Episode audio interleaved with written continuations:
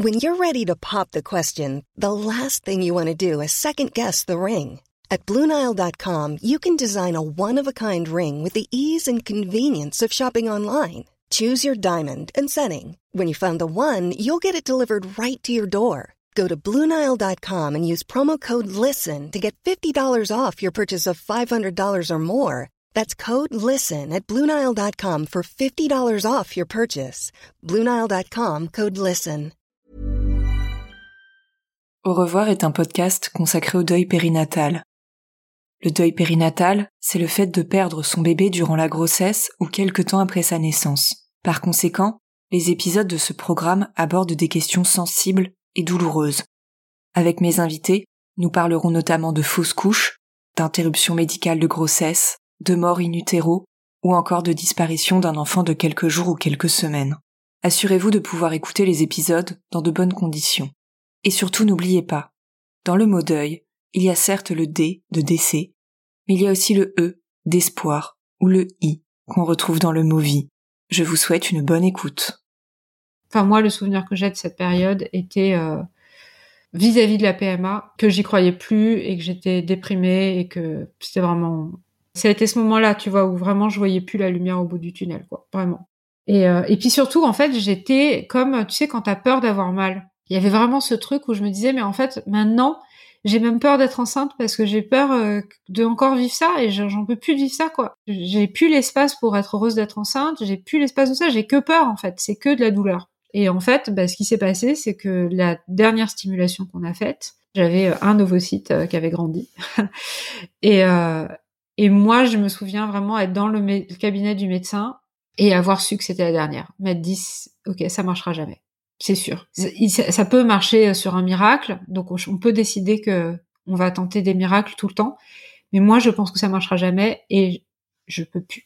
Ça a été évidemment, je dirais, quatre cinq jours vraiment horribles. Ça a été quatre cinq jours de de de même. Enfin, j'ai même fait des attaques de panique. Enfin, vraiment, j'ai plus dormi. Je, je, c'est la seule fois de ma vie où j'ai pris des calmants parce que je dormais plus du tout, du tout, du tout, du tout. Donc, j'étais dans. Enfin, j'avais une tête qui était, j'étais méconnaissable. Ça a duré ça. quelques jours, et ça n'a pas duré longtemps, mais ça a duré comme quatre cinq jours. Et au terme de ces quatre cinq jours, donc on a commencé à réfléchir à l'idée du don d'ovocyte, mais ce qui est très bizarre, c'est que moi, à ce moment-là, ça a été vraiment le moment où, je, où pour de vrai, où euh, j'ai, j'ai vraiment pour de vrai senti, ok, on aura peut-être un enfant, ou on n'en aura peut-être pas, et c'est ok. Ça a été vraiment l'instant où j'ai décidé que c'était fini la souffrance liée à ça, que c'était fini de refuser à cent pour cent l'idée qu'il n'y ait pas d'enfant dans notre vie, et que maintenant, ça allait être un parcours qui allait se faire, et que dans tous les cas, ça allait être bien, et que ça allait être cool, et qu'on allait être heureux, et que ça allait pas jouer qu'on ait un enfant ou pas, que si on avait un enfant, bah, on aurait un enfant, puis on verrait ce que c'est de la vie avec un enfant, et, et que si ça n'arrivait pas, et ben ça n'arriverait pas. Dans chaque épisode, j'essaie à ma façon de lever le voile sur le deuil périnatal.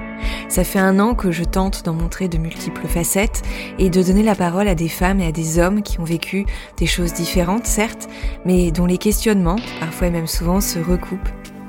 D'ailleurs, il y a un aspect qui revient régulièrement quand on parle de deuil périnatal, c'est la question de la grossesse d'après. Celle qui survient après le drame, après la grossesse arrêtée au premier trimestre, après l'interruption médicale de grossesse, après la mort fœtale in utero par exemple. Parfois, en fonction des trajectoires, c'est même après plusieurs deuils qu'on finit par retomber enceinte et par accueillir cet enfant vivant, tant désiré. Ça y est, il est né, il vit, il respire, et on reprend son souffle. C'est un peu comme une sorte de happy end. Alors non, on n'oublie jamais et on ne tourne jamais complètement la page du deuil périnatal, c'est certain. L'histoire, elle n'est pas terminée. Mais c'est comme si un chapitre prenait fin et qu'une nouvelle aventure pouvait commencer sur une note un peu plus joyeuse, un peu plus douce. D'ailleurs, dans les communautés de parents endeuillés, on parle souvent de grossesse arc-en-ciel. L'expression ne fait pas l'unanimité, mais elle est largement relayée. Mais parfois, après la pluie, le beau temps ne revient pas nécessairement sous les traits d'un bébé. Parfois, la grossesse d'après, elle tourne court et on se prend une nouvelle porte en pleine figure. Et puis de temps en temps, il n'y aura plus de grossesse. Il n'y aura pas d'enfant à porter dans les bras et pas d'enfant à câliner. Et je me suis rendu compte que cet aspect, je ne l'avais pas abordé, je ne l'avais pas questionné, je n'avais pas laissé la parole à quelqu'un qui l'a vécu. Et pourtant, combien de femmes touchées par le deuil dès leur première grossesse n'ont pas eu la possibilité de retomber enceinte ? Combien de femmes, mais aussi d'hommes, ont dû faire le deuil de l'idée d'agrandir leur famille à cause d'un problème de fertilité, à cause d'un problème de P M A qui ne fonctionne pas, à cause de risques, d'une maladie génétique, à cause de la peur de la récidive, à cause de la peur qu'un problème intervienne de nouveau. Ils sont où, ces femmes et ces hommes, invisibles, parmi les invisibles, mais dont la parole pourrait faire du bien à celles et ceux qui se posent des questions, à celles et ceux qui doutent, à celles et ceux qui se demandent si un jour ça marchera. Pour ce premier long témoignage de la saison, mon invité a décidé de partager avec vous son parcours. Un parcours rythmé par les protocoles médicaux, un parcours qui a abouti à deux grossesses, un parcours qui a rencontré le deuil, mais aussi un parcours qui les a menés, son époux et elle, à renoncer à toutes les projections familiales qu'ils avaient élaborées et nourries pendant tant d'années. Anne-Solange, mon invitée, n'a pas connu la grossesse arc-en-ciel, certes, mais des couleurs, je peux vous assurer qu'elle a décidé d'en mettre dans sa vie.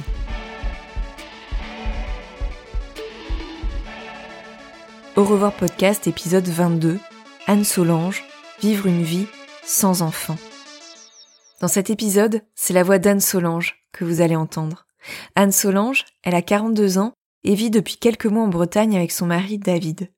Anne-Solange, vous avez peut-être déjà croisé sa route, car elle a alimenté assidûment pendant des années son blog, intitulé Cachemire et Soie, et un compte Instagram.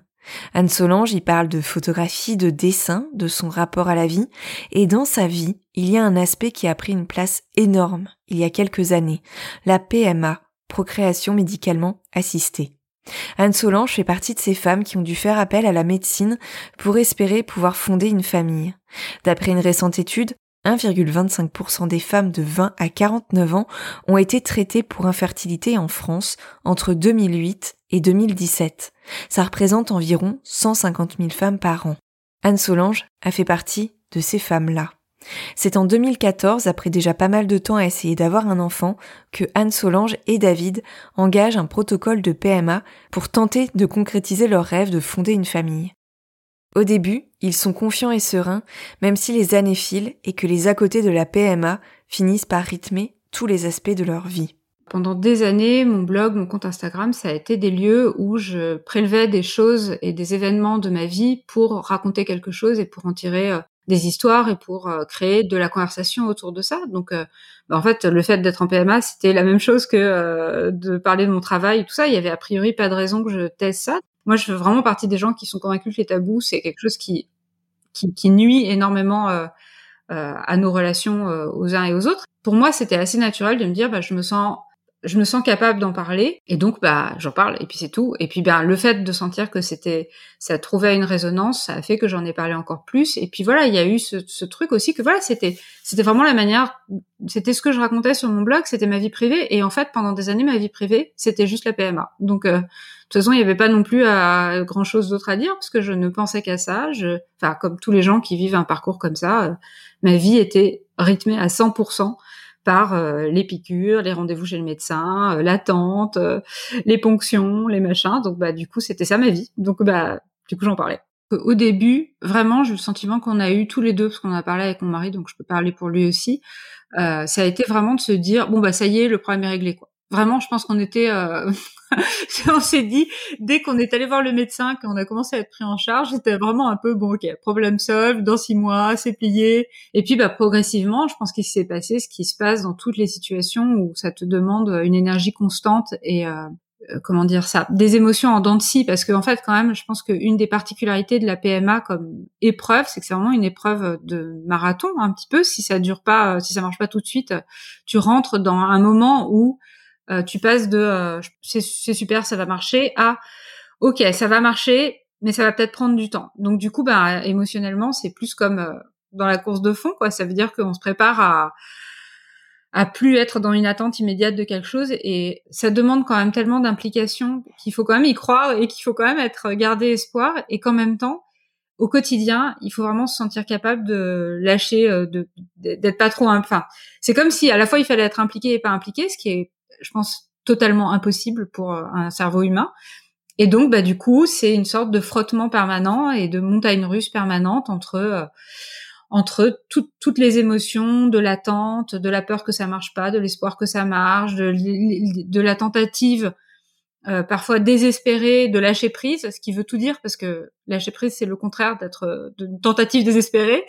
Et en même temps, bah, je, moi je me revois faire euh, des méditations de lâcher prise, des méditations de la fécondité, des trucs. Et en vrai, ça, ça partait d'un désespoir et d'une, d'une, d'une tristesse qui était tellement profonde liée à ça que c'était juste des manières de, de ben juste de supporter à la fin. C'est vraiment juste des façons de faire un pas de plus euh, et de faire passer une journée, quoi.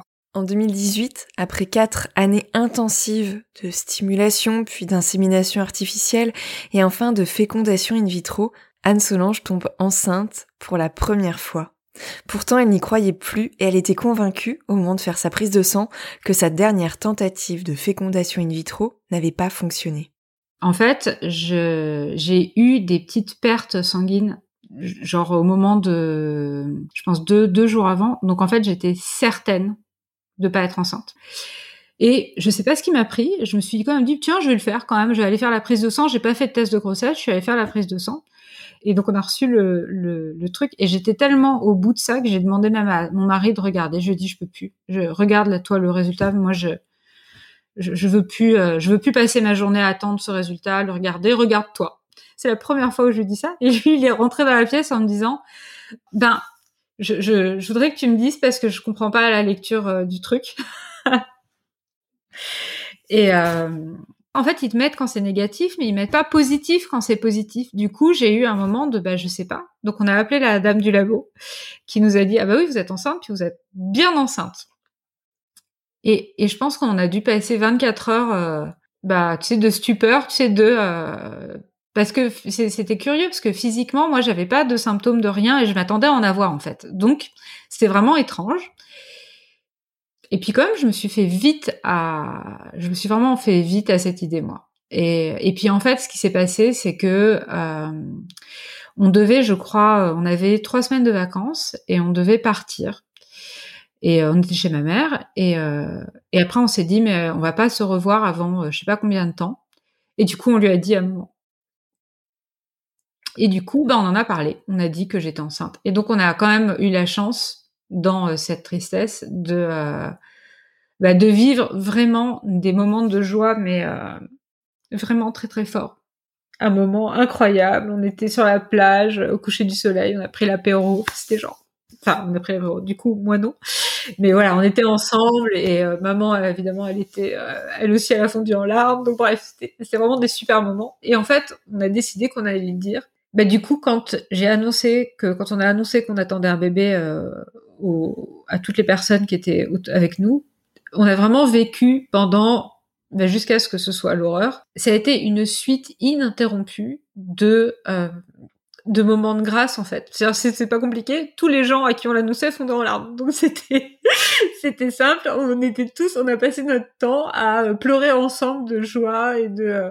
Mais voilà. Donc du coup, tu vois, t'as eu ce moment vraiment de joie ininterrompue pendant euh, bah, trois mois. Aujourd'hui, à la lumière de ce qui s'est passé, je, je suis tellement heureuse qu'on en ait parlé, qu'on n'ait pas gardé ça pour nous. En plus, moi, on m'avait dit, alors pas de chance, le médecin nous avait dit, vous ferez pas de fausse couche, parce qu'il avait l'air très très bien accroché. Donc dès les la mini-échographie des six semaines, euh, il nous avait dit, oh, pas de problème, tout va bien, il bouge bien, euh, vous ferez pas de fausse couche.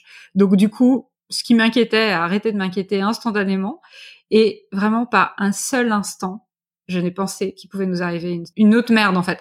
J'ai, je pense que vraiment, je, dans ma tête, c'était comme, bah, ça y est, on a vraiment vécu tous les pires trucs et, et c'est fini. Donc, on était dans un état d'allégresse et de joie qui était, euh, sans aucune ombre, quoi. Enfin, genre, cent pour cent de mes inquiétudes on, se sont dissipées. Genre, j'étais juste tranquille et joyeuse. Je me souviens que mon père m'avait dit un truc qui m'avait fait super rire. Euh, avant que le médecin me dise que je craignais de faire une fausse couche, que je risquais pas de faire de fausse couche. J'avais dit à papa, je lui avais dit ça exactement, je lui ai dit, oh, le seul truc qui m'inquiète, c'est la fausse couche, et après, je serai plus inquiète et je pourrai être tranquille. Et il avait explosé de rire. Il m'avait dit, ah non, non, ma chérie, je suis désolée de te dire ça, mais l'inquiétude, tu sais pas encore ce que c'est.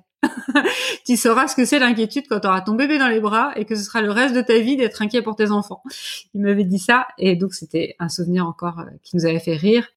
Les semaines passent. Bien nichée dans sa bulle de joie, Anne-Solange est sereine. La première échographie, qui a lieu habituellement vers douze semaines d'aménorrhée, est programmée un peu plus tardivement. Toutefois, le rendez-vous ne se passe pas bien. Le bébé est positionné sur le côté, le médecin a du mal à réaliser l'échographie. Et en fait, il nous a dit « Ah, bah c'est marrant, bah ça doit pas être... Euh, on va attendre quelques jours encore, euh, le joie qui se retourne pas... » Enfin, il nous a un peu euh, embrouillés. Maintenant, je me rends bien compte qu'en fait, il avait vu ce qui se passait et qu'il n'était pas le spécialiste du truc et qu'il voulait nous confier au spécialiste euh, de ces histoires-là euh, parce qu'il avait peur de nous donner un diagnostic qui n'était pas le bon, mais qu'il avait euh, tout ça.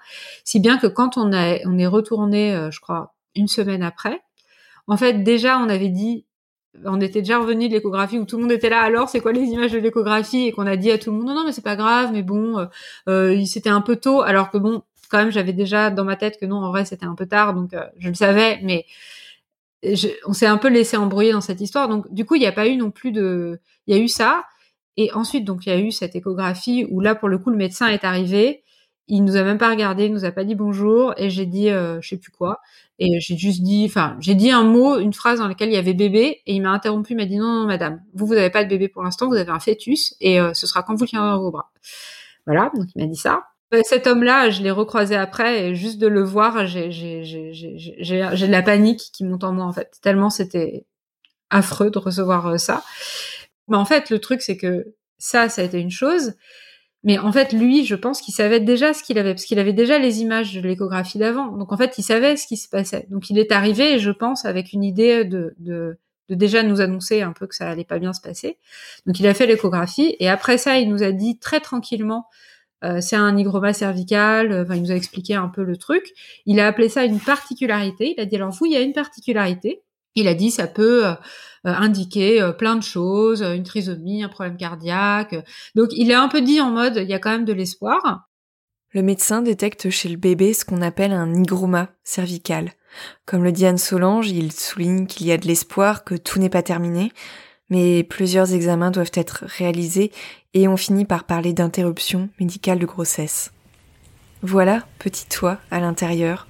Nous devons décider si ce corps que nous t'avons fabriqué avec ton papa est un véhicule en assez bon état pour te permettre de traverser la vie dans de bonnes conditions.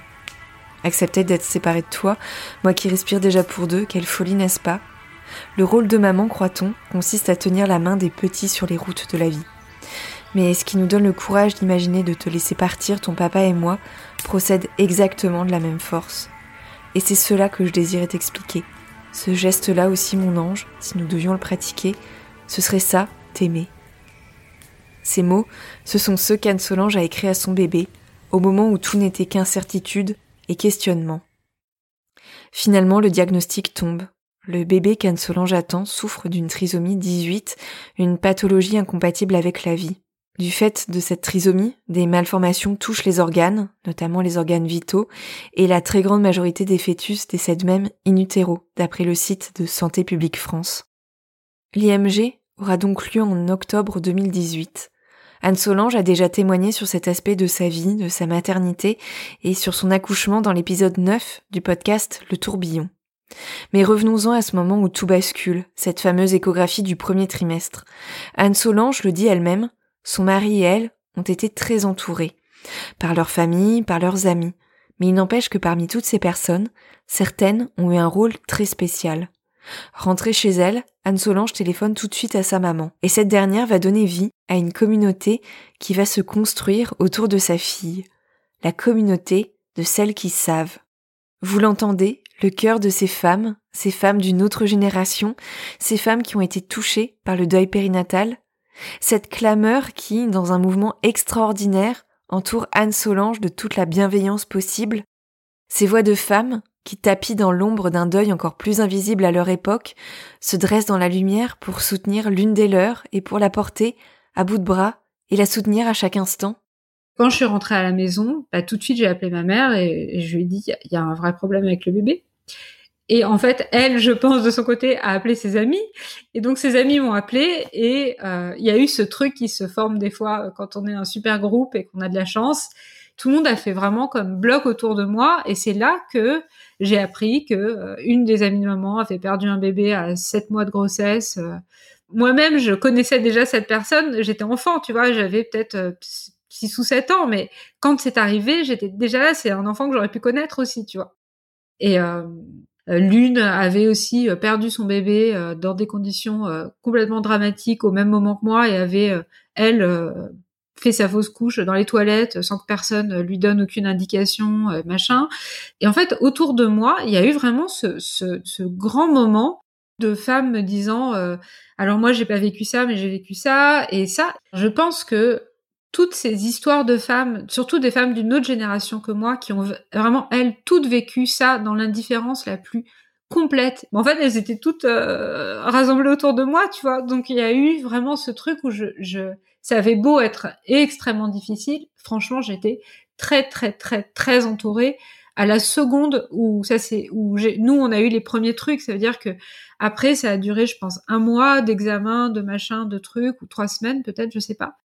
Et en fait, à chaque instant de tout le processus, il y avait euh, toutes les personnes féminines notamment, enfin pas que féminines, mais disons que c'est plus avec les femmes qu'on a partagé parce qu'elles ont, bah, elles étaient comme plus conscientes probablement de ce qui se jouait pour pour moi et pour nous. Euh, et du coup, on a vraiment été mais mais portées et entourées, mais tu sais comme genre vraiment totalement. Donc on a été tellement soutenues. Euh, tellement soutenue à ce moment-là que que bah c'est sûr ça nous a aidé à traverser les choses euh, et je me et je peux pas dire que je me sois sentie seule parce que vraiment à la seconde où c'est arrivé on a été pris en pris en, en pris dans les bras de notre groupe euh, de gens qui nous aiment et qu'on aime en retour. Dans toutes les choses de la vie, je pense que c'est pareil dans la maternité quand on a des enfants, il y a tout ce qu'on s'imagine, mais il y a ce qui arrive vraiment quand t'as vraiment des enfants. Et ça, je pense que c'est ce regard-là que t'as entre personnes qui vivent la même chose et qui savent de quoi elles parlent enfin, et qui du coup bah, peuvent se comprendre. Ça veut pas dire que les autres sont exclus de ça et ne comprennent rien, mais il y a quand même une dimension, une hauteur de compréhension. Et ça, ça a aussi cette dimension magnifique que euh, bah, du coup, c'est sûr qu'on accède à une... Euh, bah, je sais pas, on accède à une connaissance de l'autre qui est... Euh, Bah, qui est dans une autre dimension. C'est sûr que les amis de maman et mes tantes et, qui ont eu la, la délicatesse de me confier euh, ça, bah, il y, y a un lieu où c'est sûr qu'on est encore plus proche et où, où je les connais mieux, où elles, elles me connaissent mieux et, et, et, c'est, et, c'est, et c'est vraiment, euh, ça c'est l'aspect magnifique de la vie et c'est les cadeaux de, de toutes ces épreuves-là, quoi. C'est qu'on, voilà, on accède à des, à des rencontres qui sont belles avec des gens qu'on connaît déjà. Anne-Solange et son mari viennent de traverser un deuil, le deuil le plus terrible qui soit. Mais pour la première fois, après un parcours en P M A très compliqué et très long, Anne-Solange est tombée enceinte. Le couple a été si bien entouré, notamment d'un point de vue médical, qu'une nouvelle fécondation in vitro est organisée dans les premiers mois de l'année deux mille dix-neuf. Anne-Solange sait que c'est possible, qu'il y a un espoir, que cela marche à nouveau. Et c'est ce qui arrive. Elle tombe enceinte pour la seconde fois en moins d'un an, après des années de procréation médicalement assistée. Cette épreuve-là du premier bébé, je pense qu'on était prêts et capables de ça parce que on a été aussi bien entourés que ce que je t'ai expliqué. Et il y a aussi le personnel médical. Enfin, vraiment, on a vraiment été entourés. Je, je, je, je pense pas qu'on puisse euh, offrir à deux êtres humains dans une situation comme la nôtre plus que ce qu'on a reçu. Vraiment, on a été entouré au maximum de tous les aspects possibles. On n'a fait que des rencontres de gens exceptionnels à toutes les étapes de ce parcours. Donc, du coup, je pense que ça explique aussi le fait que euh, on se soit senti prêt à recommencer assez vite. Même si on nous avait un peu dit euh, « dépêchez-vous, n'attendez pas euh, ». Et donc, voilà. Donc, euh, je, je suis tombée enceinte. Et, euh, et du coup, franchement, euh, j'ai, j'ai, c'était cool, quoi. Enfin, j'étais vraiment euh, euh, contente. Enfin, j'ai... C'était pas, évidemment, c'était pas la même joie euh, extatique que la première fois, mais j'étais contente et puis je me disais que bon, bah, ça allait aller. Mais cette seconde grossesse s'arrête au bout de quelques semaines. Anne-Solange traverse cette fois-ci l'épreuve de la fausse couche au premier trimestre. Une fausse couche tristement classique, tristement banale si l'on en croit les statistiques, une grossesse sur quatre, une grossesse sur cinq, mais une fausse couche qui remet en cause tous les projets qu'Anne-Solange et son mari avaient nourris pendant des années. À partir de ce moment-là, elle perd peu à peu l'espoir de voir un jour un enfant agrandir sa famille. En fait, moi, ça faisait déjà deux semaines que je sentais plus aucun symptôme de grossesse. C'est marrant parce que tous les gens te disent en permanence, et toi-même, tu te dis en permanence, écoute ton corps, c'est toi qui sais, c'est toi qui sais mieux. Puis alors, quand il survient un truc que personne n'a envie qu'il arrive, tout le monde est là, non, mais c'est sans doute euh, le, le, le, le... Donc moi-même, je me disais, non, non, mais tout, tout va bien, m'inquiète pas. Et donc, j'ai eu des saignements. Non, mais je m'inquiète pas, c'est pas grave, je sais que ça arrive, machin. Et quand même, c'est mon médecin qui m'a dit, si, si, vous allez faire une échographie tout de suite, en urgence. Et en fait, bah là, la grossesse s'était arrêtée depuis, effectivement, quinze jours, euh, le moment où j'avais, euh, où j'avais senti que les symptômes s'étaient arrêtés. Donc, c'était euh, exactement, euh, j'avais bien senti les choses. Et puis, bah, après, du coup, comme là, elle était pas très avancée, hein, je devais être enceinte de quatre semaines, un truc comme ça, ou six semaines. Enfin, j'ai même pas eu besoin de prendre rien de déclencheur. Tu vois, ça s'est passé. Et puis, bon, bah, ça a duré le temps que ça a duré, quelques jours. Et, et c'était, euh, c'était, je sais pas comment dire, en fait. Je, je me souviens qu'on, je pense qu'avec mon mari, euh, j'ai, j'ai, on a pleuré, euh, genre, tout ce qu'on savait pendant vingt-quatre heures. Et puis après, j'étais, je sais pas comment dire, je me souviens que j'étais fâchée, quoi. J'étais tellement en colère. J'avais une sorte d'énergie, de colère, mais vraiment euh, colossale, quoi. J'étais fâchée, fâchée, fâchée, fâchée. J'étais vraiment en colère. Euh... Voilà, c'était juste de la colère que je ressentais. Je trouvais que c'était injuste, que c'était pas possible, que voilà, j'étais trop en colère. Le médecin m'avait demandé du coup de faire des examens complémentaires euh, qu'on n'avait pas encore fait. Euh, donc ça, du coup, ça a pris un petit peu de temps avant qu'on refasse la P M A. Et je me souviens que ça a dû prendre deux mois. Franchement, notre médecin, il était vraiment génial. C'était un super mec. Et j'avais vraiment confiance en lui. Donc, aller le voir, c'était vraiment pas en soi une épreuve. C'était pas quelqu'un qui me faisait peur. Il avait une manière parfaite d'annoncer les choses. Enfin, il était vraiment super. Mais par contre, j'ai vraiment ce souvenir de plus avoir pensé à des trucs de P M A pendant deux mois et la veille du rendez-vous, avoir commencé à me mettre à pleurer. Malgré la lassitude, malgré l'extrême fatigue, Anne-Solange et David refont plusieurs tentatives pendant l'année deux mille dix-neuf. Mais maintenant, Anne-Solange a peur. Peur de revivre une grossesse, mais peur aussi de rentrer à nouveau chez elle, le ventre et les bras vides. Je voyais plus la lumière au bout du tunnel, quoi, vraiment. Et, euh, et puis surtout, en fait, j'étais comme, tu sais, quand t'as peur d'avoir mal. Il y avait vraiment ce truc où je me disais, mais en fait, maintenant, j'ai même peur d'être enceinte parce que j'ai peur euh, de encore vivre ça et j'en peux plus vivre ça, quoi. J'ai plus l'espace pour être heureuse d'être enceinte, j'ai plus l'espace de ça, j'ai que peur, en fait, c'est que de la douleur. Il y avait plus le lieu où je me disais... Euh, ça va arriver et enfin je vais, être, je vais être joyeuse, quoi. Ça va être bien et on va être content. Je voyais toute une grossesse longue et, et, et douloureuse. Et en fait, bah, ce qui s'est passé, c'est que la dernière stimulation qu'on a faite, ça a rien pris. En fait, j'avais un ovocyte qui avait grandi. et, euh, et moi, je me souviens vraiment être dans le, mé- le cabinet du médecin et avoir su que c'était la dernière. M'être dit, ok, ça marchera jamais. C'est sûr, c'est ça marchera. Enfin, ça, ça peut marcher sur un miracle, donc on, on peut décider que on va tenter des miracles tout le temps. Mais moi, je pense que ça marchera jamais et je, je peux plus. Je, ça a été vraiment le moment où j'ai, j'ai senti que pour moi c'était c'était radical et ça a été assez dur parce que je suis sortie de là en larmes, évidemment, euh, comme on est euh, quand on voit que ça n'a pas du tout marché, qu'on a les traitements maximum qui peuvent être donnés à quelqu'un et que c'est comme pisser dans un violon. Et, et, et vraiment, tout le monde autour de moi me parlait comme si j'étais une débile qui avait rien compris, quoi. Vraiment, tout le monde, même mon mari, on se dispute jamais. Ben, en fait, on se dit, par exemple, avec David, on se dispute jamais, jamais. Et là, je l'ai appelé en pleurant, en lui disant, il y a rien, ça a pas marché. Peut-être que j'étais un peu confuse aussi. Et lui, il m'a dit, mais arrête, n'importe quoi, c'est n'importe quoi, quoi. Et euh, je sais plus, j'ai dû appeler encore quelqu'un d'autre pour euh, avoir encore quelqu'un euh, auprès de qui m'est penché, qui a eu pareil du « Oh, mais c'est bon, mais t'inquiète pas, euh, c'est juste que t'es un peu t'es un peu surmené, t'es un peu fatigué. » Enfin, j'ai, j'ai vraiment eu le sentiment pendant trois quatre jours que les gens voyaient pas que en fait, c'était fini, quoi. Et que ce que mon médecin a confié a confirmé après, il nous a dit « Bah, oui, il peut y avoir un miracle, mais en effet, là, on est plus ou moins arrivé euh, bah, au bout de la réserve, quoi. Donc, bon, bah, il n'y en a plus, on va pas les inventer, quoi. » Donc, euh... et en fait, c'était vraiment un moment pendant lequel je sentais que tous les gens autour de moi ne comprenaient pas que je... c'était pas juste moi qui décidais que c'était fini, c'était que, en fait, bah, je pouvais imposer à mon corps encore euh, des traitements, mais que les chances pour que ça arrive étaient de l'ordre du miracle. Donc, bah, en fait. Euh... On pouvait, enfin, je, je, je pouvais quand même me réserver le, le truc de dire, bah, en fait, là, on peut considérer que ça marchera pas. Et c'est, c'est pas moi qui, qui, c'est pas moi qui, qui, qui baisse les armes, quoi. C'est juste que, ben, en fait, je n'ai plus d'ovocytes. Je ne vais pas les inventer. Ça, ça a été le moment de rupture de, ok, ça marchera jamais. Et ça a été évidemment, euh, je dirais, quatre cinq jours vraiment horribles. Ça a été quatre cinq jours de, de, de même, enfin, j'ai même fait des attaques de panique. Enfin, vraiment, euh, j'ai plus dormi. Je, je, c'est la seule fois de ma vie où j'ai pris des calmants parce que je dormais plus du tout, du tout, du tout, du tout. Donc, euh, enfin, j'avais une tête euh, qui était, j'étais méconnaissable. Ça a duré euh, ça euh, quelques jours et ça a pas duré longtemps, mais ça a duré comme quatre cinq jours. Et au terme de ces quatre cinq jours, donc, on a commencé à réfléchir à l'idée du don d'ovocytes. La réserve ovarienne d'Anne-Solange étant épuisée, un don permettrait effectivement d'envisager une autre grossesse. Le couple se tourne donc vers l'Espagne, où les délais sont bien moindres qu'en France. Malgré tout, un déclic se produit au même moment.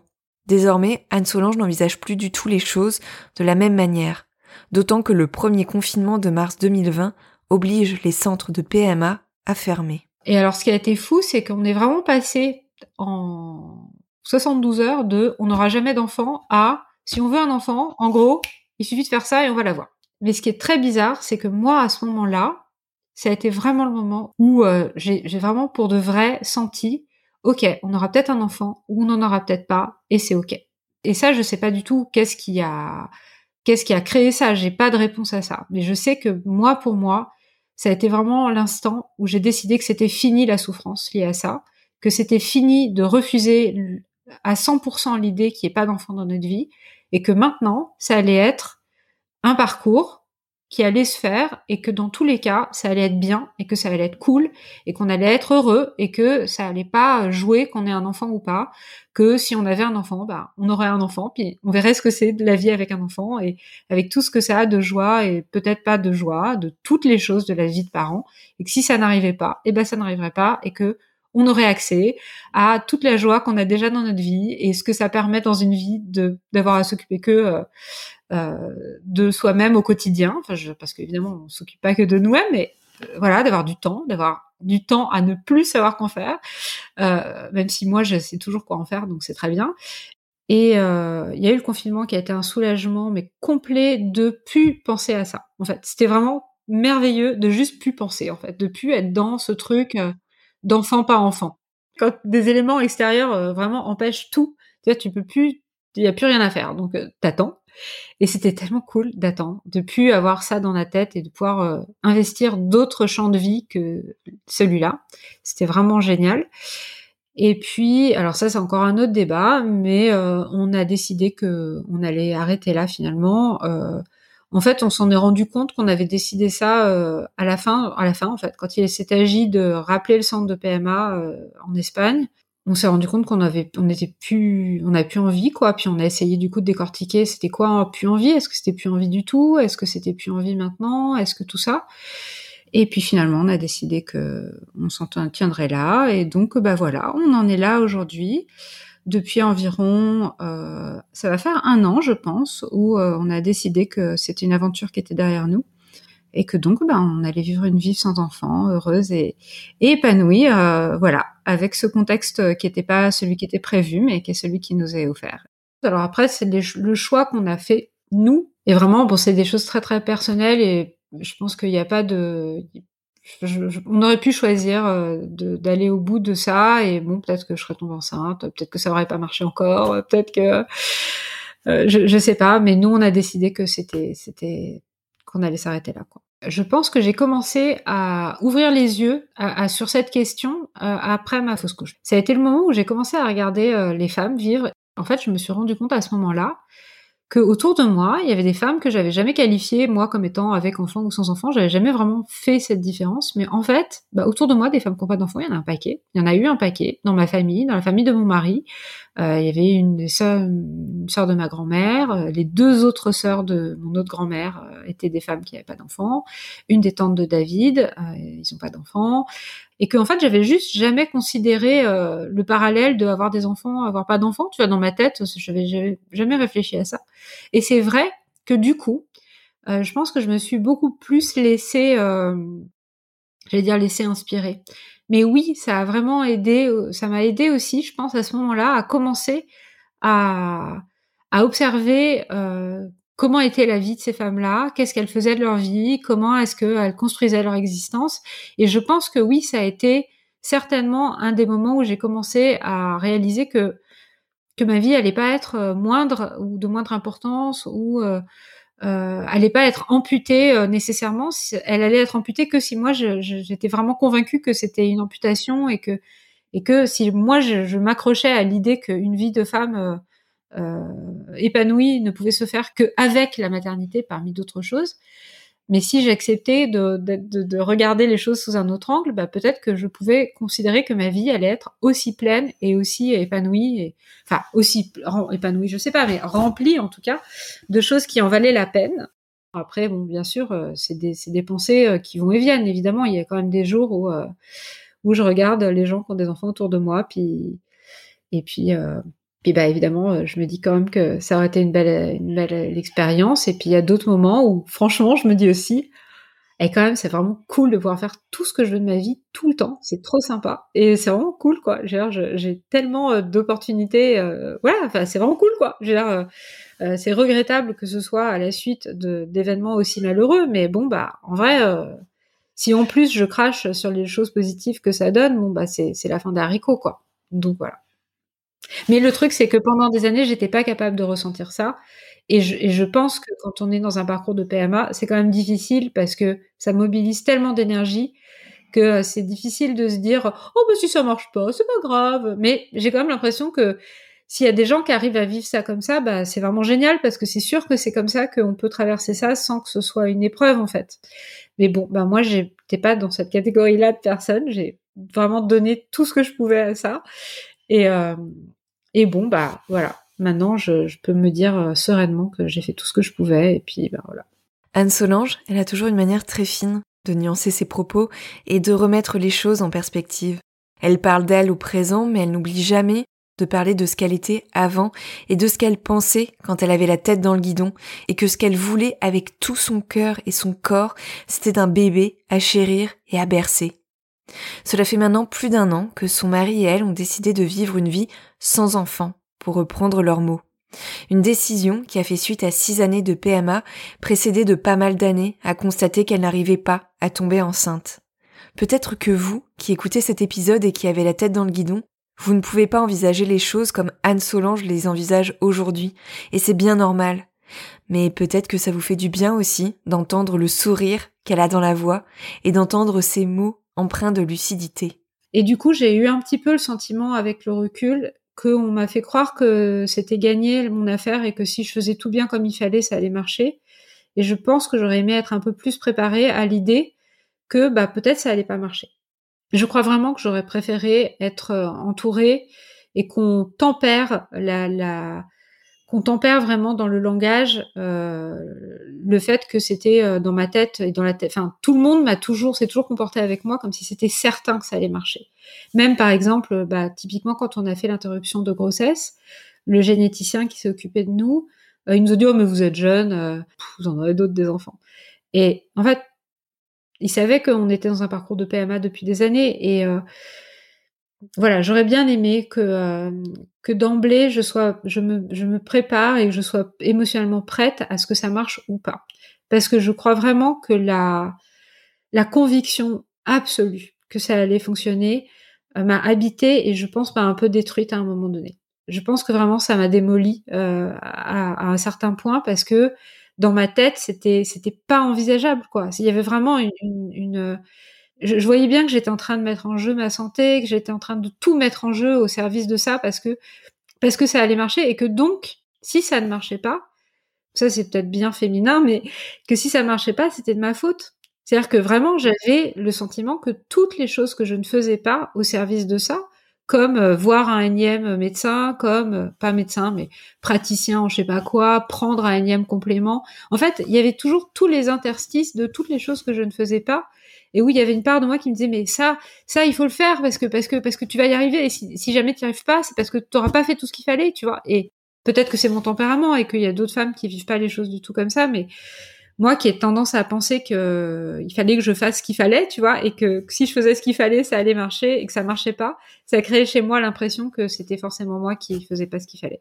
Et je pense que c'est assez récent d'ailleurs que je commence à me dire que en vrai j'ai fait vraiment tout ce que je pouvais et que bon bah même je pense que j'ai encore besoin de travailler un peu le l'aspect euh, de finalement on a renoncé au dodovocyte parce qu'il y a une part de moi je pense qui me répète tout le temps que si j'avais vraiment voulu euh, ben en fait peut-être qu'on aurait un enfant aujourd'hui et que gna gna gna, mais en réalité on a euh, arbitré entre euh, plein d'aspects de notre vie, plein de nos valeurs, euh, plein de choses et euh, et on a pris cette décision là, mais je pense qu'il y a ce truc très féminin de penser que on est vraiment responsable et que si on avait mieux fait les choses on aurait réussi. Tout ce que je dis là, il y a quelques années, on m'aurait dit que moi, je dirais ça et que je le penserais de tout mon cœur, vraiment.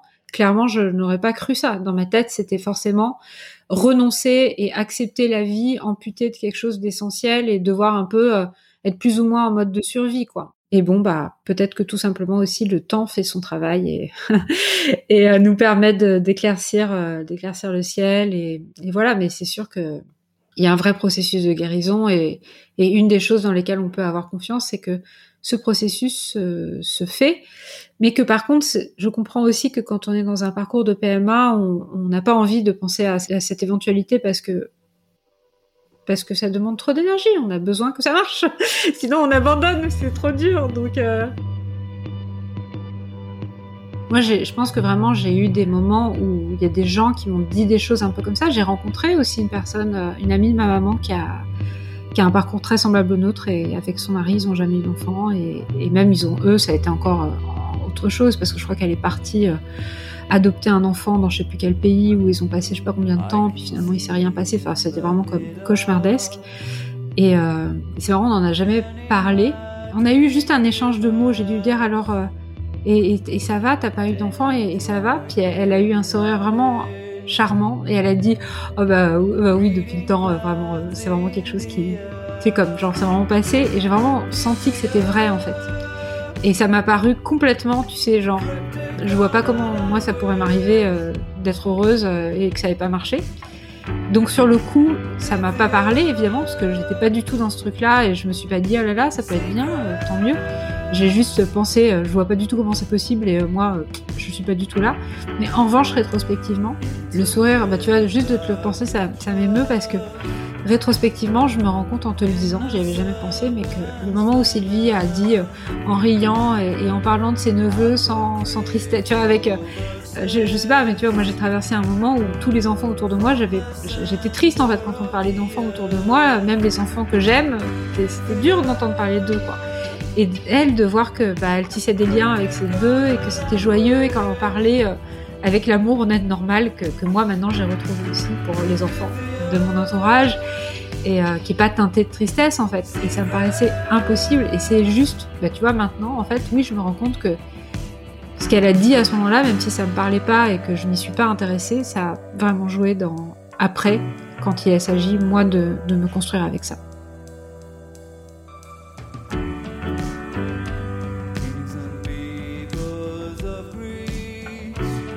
Cet épisode touche à sa fin et je te remercie Anne-Solange d'avoir accepté de témoigner au micro d'Au revoir podcast. Merci de nous avoir raconté ton histoire liée à la maternité, cette histoire à laquelle se sont agrégées toutes ces femmes qui, elles aussi, ont vécu un deuil périnatal ou qui ont dû renoncer à accueillir un autre enfant au sein de leur famille. Merci de nous avoir montré qu'il y a des hauts, qu'il y a des bas et qu'au bout du compte, petit à petit, la vie peut redevenir belle. Les parcours de P M A et de deuil périnatal ne se terminent donc pas toujours par le happy end qu'on espérait, mais la plus belle fin qui soit, au bout du compte, c'est tout de même de se dire qu'on peut avoir une vie cool, pour reprendre l'un des mots préférés d'Anne-Solange, et heureuse, même si ce n'est pas celle que l'on avait envisagée.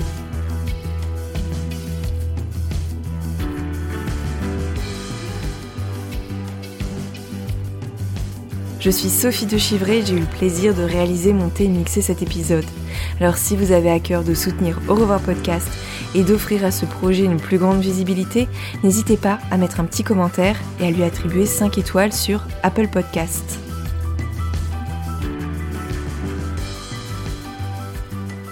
Je vous remercie pour votre écoute et je vous donne rendez-vous le sept octobre prochain pour un entretien avec Judith Acquien, l'autrice du livre « Trois mois sous silence, le tabou de la condition des femmes en début de grossesse » paru en mai dernier. En attendant, n'hésitez pas à suivre l'actualité d'Au revoir podcast sur les réseaux sociaux et notamment sur le compte Instagram au revoir.podcast pour découvrir du contenu supplémentaire pour lever le voile sur le deuil périnatal. Je vous dis à très bientôt.